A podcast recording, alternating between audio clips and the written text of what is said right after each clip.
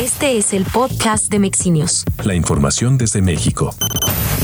Al presentar un ejercicio de rendición de cuentas en el Teatro de la Ciudad Esperanza Iris, la jefa de gobierno de la Ciudad de México, Claudia Sheinbaum Pardo, resaltó que en cuatro años su administración le ha quitado a la corrupción y a los privilegios 80 mil millones de pesos que se han destinado a la inversión pública y a programas para el bienestar. La mandataria capitalina señaló que los buenos resultados de la estrategia de seguridad se deben a una estrategia de cuatro ejes, atención a las causas, más y mejor policía, inteligencia e investigación y la coordinación.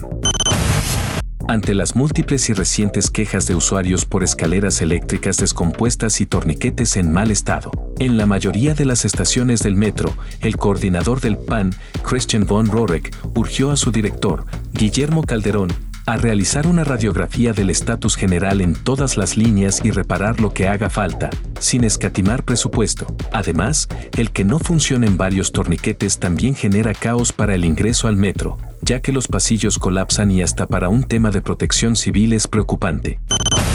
El grupo parlamentario de Morena respalda el paquete económico para el ejercicio fiscal 2023, enviado por el gobierno de la Ciudad de México al Congreso local, pues se trata de un proyecto sustentado en los principios de austeridad republicana, racionalidad financiera y disciplina fiscal. Así lo manifestó la coordinadora de la bancada, diputada Marta Ávila Ventura, durante la mesa de trabajo con la titular de la Secretaría de Administración y Finanzas de la capital, Lucelena González Escobar, con motivo de la explicación del paquete económico. El alcalde de Iztacalco Armando Quintero inauguró la pista de hielo y el encendido del árbol de Navidad monumental. Además se instalaron bongis profesionales para diversión de las niñas y niños de la demarcación.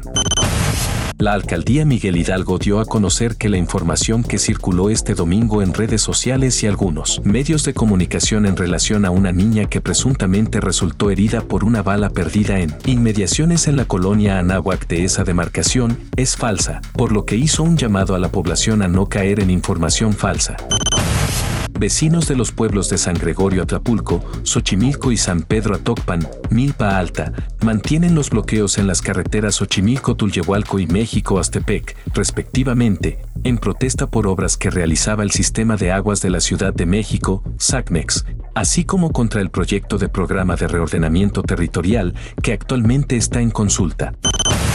ante la falta de civilidad y de conocimiento del reglamento de tránsito por parte de peatones y conductores de bicicletas, motocicletas y automóviles. Protección Civil de Azcapotzalco impartió un taller sobre educación vial a niñas y niños de la Brigada Infantil Hormiga. El director ejecutivo de Protección Civil de Azcapotzalco, Israel Domínguez Zavala, señaló que todos los días reciben reportes de algún accidente donde está involucrada una moto, de ahí la importancia de que las y los niños conozcan los riesgos y la responsabilidad de este medio de transporte, sin estigmatizarlo. Más de 16.500 niños, niñas y adolescentes de la alcaldía Álvaro Obregón se verán beneficiados con los trabajos de rehabilitación que se realizan en ocho jardines de niños, nueve primarias y 11 secundarias de la demarcación, con una inversión de casi 15 millones de pesos, durante un recorrido de supervisión por nueve centros educativos. La alcaldesa Lía Limón aclaró que si bien el mantenimiento de las escuelas es una responsabilidad de las autoridades federales y del gobierno de la ciudad, la mayoría de los planteles se encuentran abandonados, porque en los hechos demuestran que no entienden que las y los niños necesitan de espacios dignos para aprender. Más información en mexinews.com.